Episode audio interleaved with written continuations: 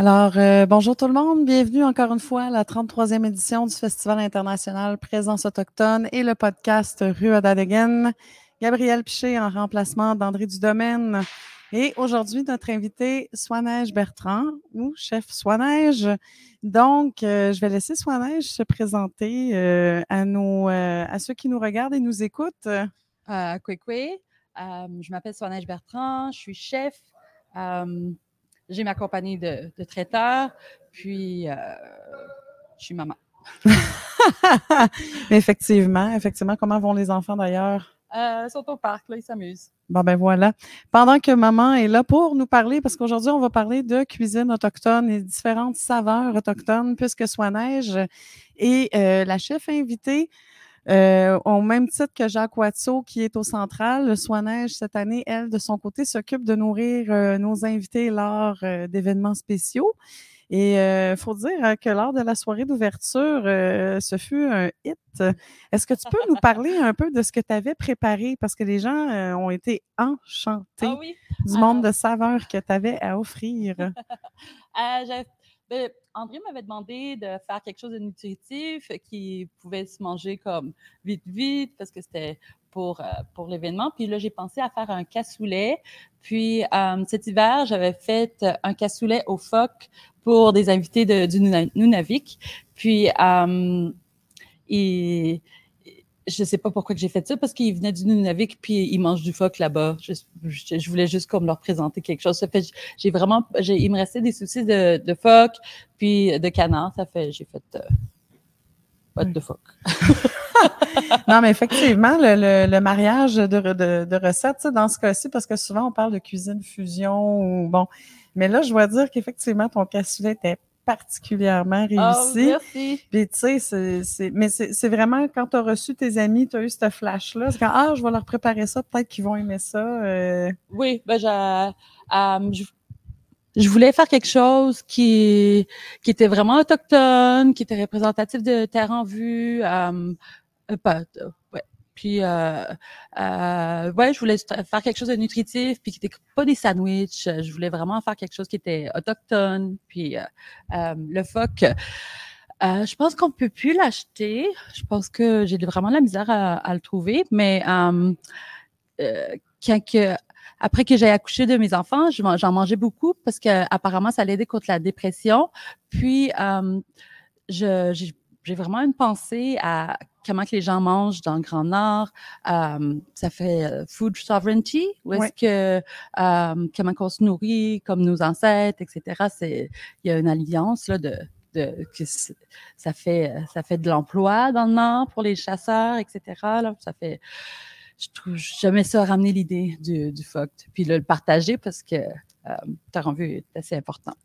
Puis en même temps, ben, c'est l'idée de, de, partager aussi, parce que là, c'était une espèce de, de, de, de repas collectif, si on veut. C'est l'occasion aussi que les gens ont d'aller à la rencontre des différentes nations autochtones qui occupent le territoire, mais à travers le mariage des saveurs. Et euh, je voulais savoir, qu'est-ce qui t'a amené? Parce que toi et moi, on s'est vu puis on se connaît d'avant, là, puis c'est parce qu'on on a, toi et moi, on a été marionnettistes, on a travaillé sur différents projets ensemble, et là, aujourd'hui, on est là, puis on parle de bouffe. Qu'est-ce qui t'a amené vers ce soin neige? Euh, vers la bouffe, euh, il y a longtemps, justement ici, j'ai fait euh, la bannique avec mes sœurs, puis on a fait une grosse pancarte. Il n'y avait pas de, kiosque de, de à manger cette année-là à Terre en Vue. Ça fait, euh, on a décidé de faire la, la panique, puis on a écrit pas de panique, il y a de la panique.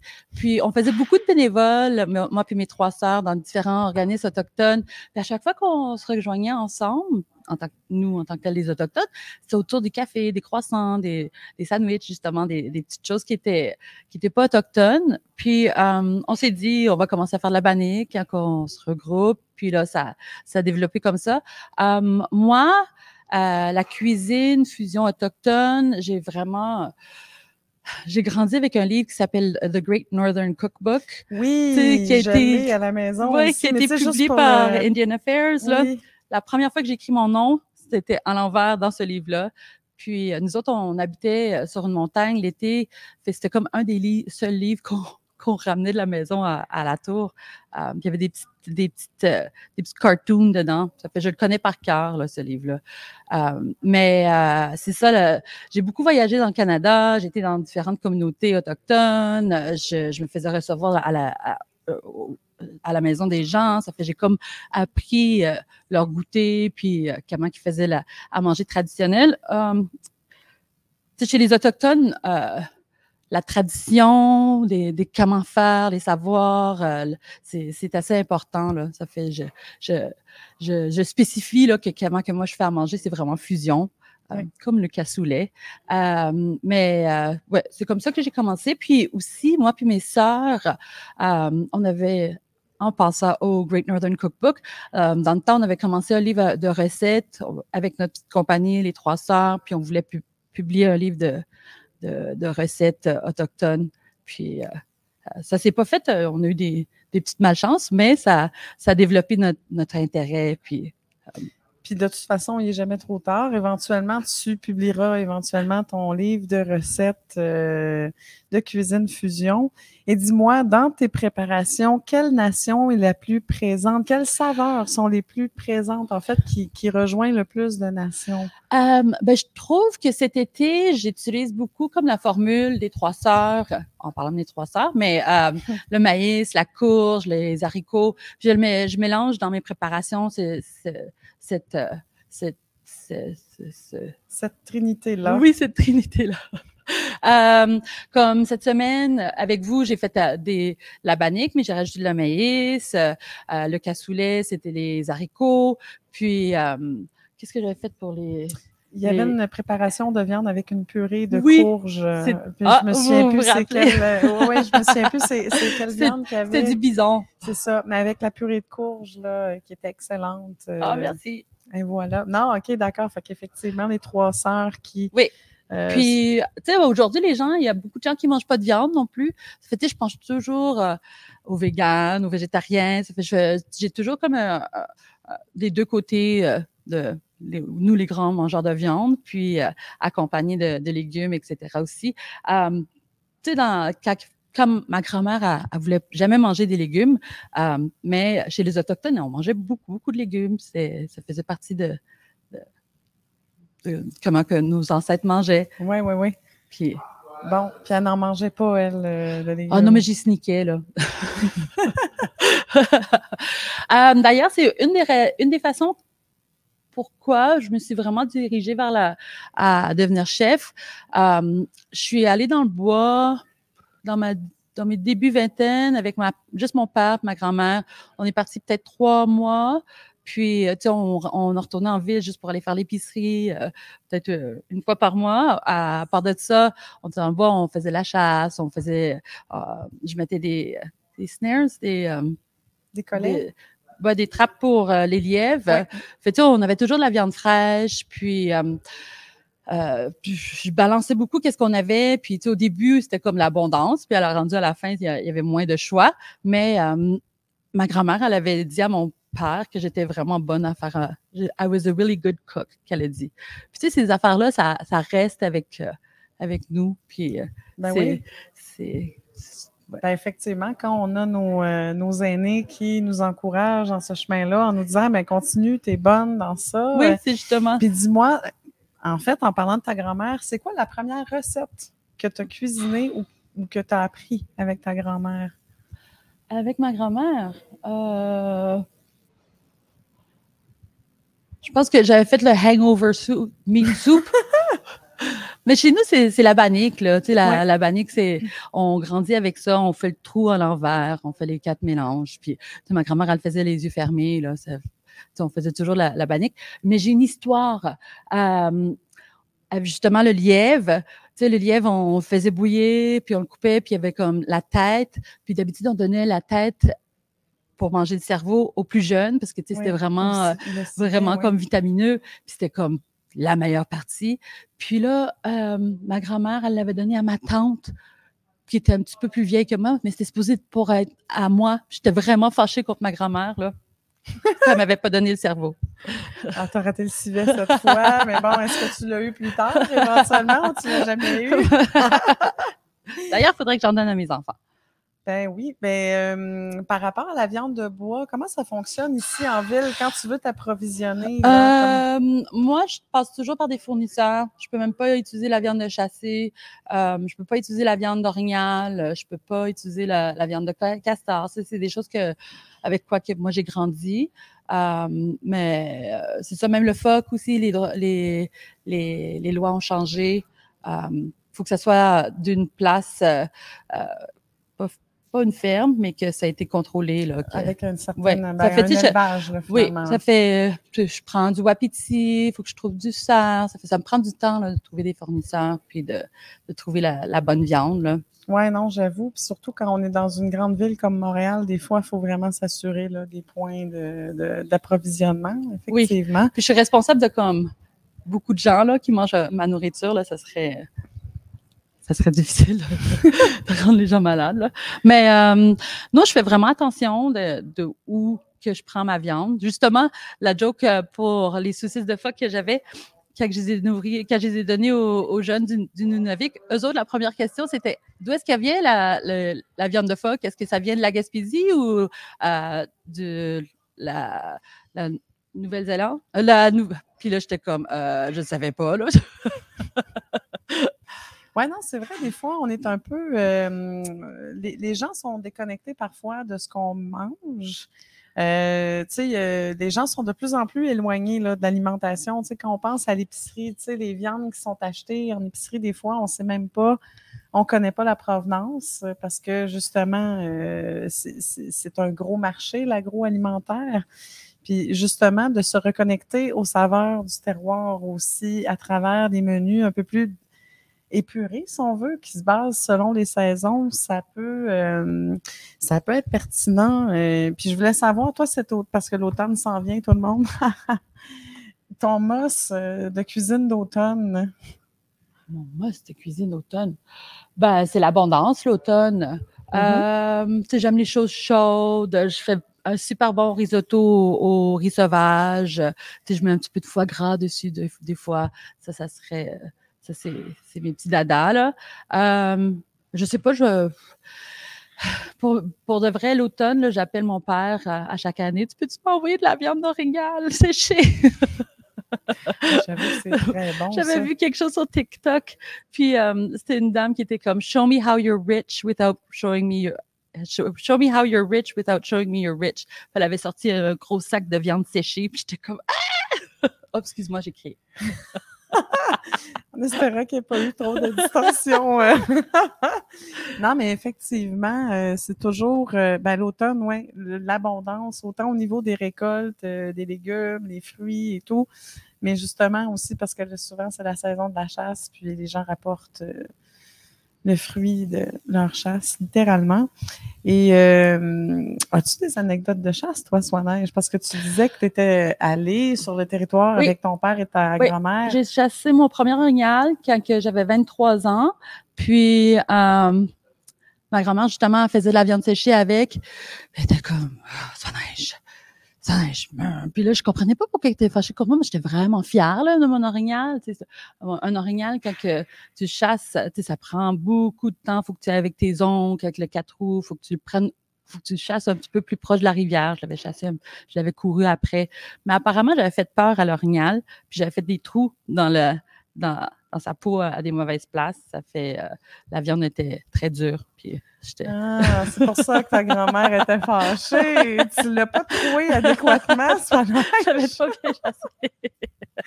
Mais c'est vrai, c'est effectivement, quand on va à la chasse, il y a des, des points à ne pas, ou ne pas tirer, là, sur la j'avais fait bête. peur à là. l'animal. C'était ma seule fois là, que j'ai chassé un orignal. Euh, mais tu sais, j'ai beaucoup été à la pêche avec mon père. euh, euh, on, faisait des snares, puis Ah tu sais, oui, je- j'avais un petit fusil à l'âge de 4 ans. C'est comme... je chassais l'escargot avec un fusil. Ensemble, c'est de l'overkill, non?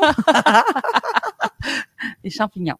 Non, mais, euh, tu sais, il y a beaucoup d'ours là-bas. Euh, faut, Ouais. faut faire on- des petites perdrix aussi, ça, c'était cool.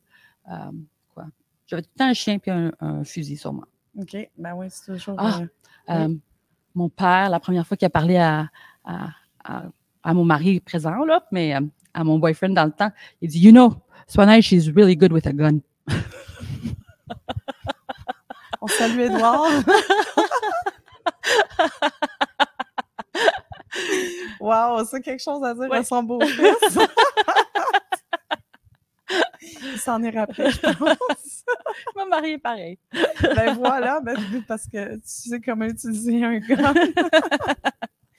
Puis dis-moi, est-ce que tu retournes souvent dans le territoire pour. Oh, euh, j'y allais souvent ouais. durant ma vingtaine. Je voyageais beaucoup. Euh, Là-bas, je trouvais que, je sais pas, je, je suis arrivée ici après la crise d'Oka, puis il y avait comme une désensibilisation sur les Autochtones. Euh, on était à Québec. euh, mon père, vivait beaucoup de racisme. Puis, euh, c'était comme euh, mal vu d'être autochtone. Fait que quand tu grandissais avec ça, j'étais quoi, au secondaire, je m'étais effacée un peu de ma, culture. Euh, moi qui venais du bois, qui grandissait, qui avait mon fusil, qui avait un quatre roues, c'était comme ancré en moi. Ça fait... j'ai, dans ma vingtaine, je faisais beaucoup, beaucoup le voyage pour aller au, au territoire du Nord-Ouest. Comme je vous ai dit, j'ai, beaucoup travaillé dans le Canada aussi. Là. Fait, Oui, effectivement. Puis ton dernier séjour, ça remonte à quand? Hum, ça doit remonter à comme huit ans. OK. Euh, ouais, ça fait quand même longtemps. Mon père avait été, euh, parce qu'il était aux écoles résidentielles, quand que, euh, il est allé en cours, il m'avait invité pour euh, être son témoin. Puis je l'avais rejoint à Yellowknife pour. Bon. ça. Fait que ça, quand- ben voilà, ce sera un séjour à planifier éventuellement pour aller te ressourcer ou du moins t'inspirer. De il faudrait que j'amène mes enfants, là, ça c'est sûr. Ben Mais oui. euh, pour de vrai, ça coûte tellement cher y aller. Puis ça me coûte moins cher aller à Paris pour apprendre à cuisiner les cinq sauces, Ouais, j'avoue que c'est un les peu cinq sauces mères. Ouais, non, Je les ça, connais bien. C'est un peu paradoxal quand tu y penses. Puis, euh, parce que là, on est encore sur la place des festivals euh, quelques jours et je sais qu'on va se revoir lors de la cérémonie de remise de prix. Euh, Oui, le menu est superbe. Oui, ben d'ailleurs, justement, est-ce que tu voudrais nous en parler un peu pour nous mettre l'eau à la bouche? euh? Euh, ben, je vais faire des skewers à la dinde avec des champignons puis des canneberges. Euh, je vais faire une petite mousse au chocolat avec des euh, avec des, des clusters de bleuets au chocolat noir. Ça, ça va être magnifique. Quoi d'autre? Euh, Des petits muffins à la courge pour rappeler les trois sœurs encore. Oui. Euh, je m'en rappelle plus c'était quoi les autres. Ben, en tout cas, on va le découvrir euh, ensemble le 15 août prochain, euh, d'ailleurs ici à l'espace ONF. Puis, euh, dernière question avant de, de te laisser filer, Soineige, parce que tout à l'heure, tu parlais des trois sœurs, mais à part les trois sœurs, toi, dans tes recettes, qu'est-ce qui t'inspire le plus? Quelle saveur t'inspire le plus? Oh, je change tout le temps. Je suis comme quelqu'un qui, qui, qui trouve quelque chose, puis je le pousse là, à fond. Euh, J'aime beaucoup le persil dernièrement. Puis, euh, j'ai fait beaucoup de cueillettes cet été. Euh, J'aime beaucoup utiliser comme les fleurs dans mes, mes desserts, Oui. euh, les fleurs comestibles. Les fleurs de courge, entre autres, oui, ben ça, les fleurs de courge, on peut faire que, comme les, les, les fouquets puis les, les, Les les frire. frire. Mais non, j'ai- j'aime beaucoup aller à la cueillette.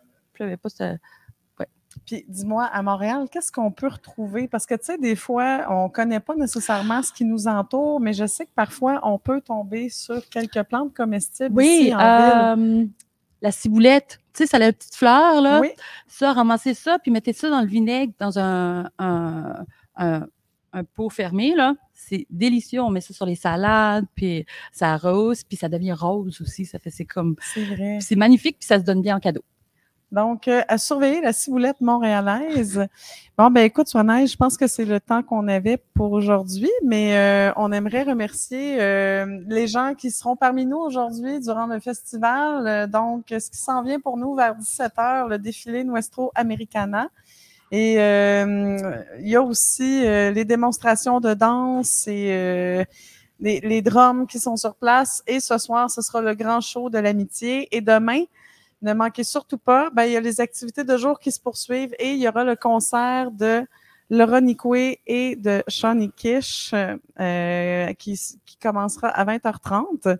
Et je pense que notre technicien est occupé présentement, donc on peut meubler encore le temps. Non, mais c'est vrai. Je suis désolée d'avoir crié tout à l'heure.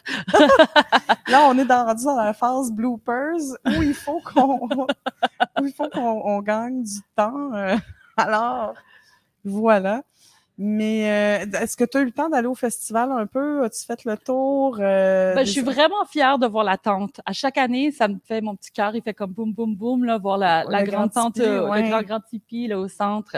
Puis, euh, Effectivement, c'est assez impressionnant aussi le soir quand il est éclairé. oui, quand il est super là. éclairé. Ben oui. Bon, ben écoute, on va Merci, se croiser. Ça fait plaisir, Swan-Neige. Bonne fin de journée, tout le monde.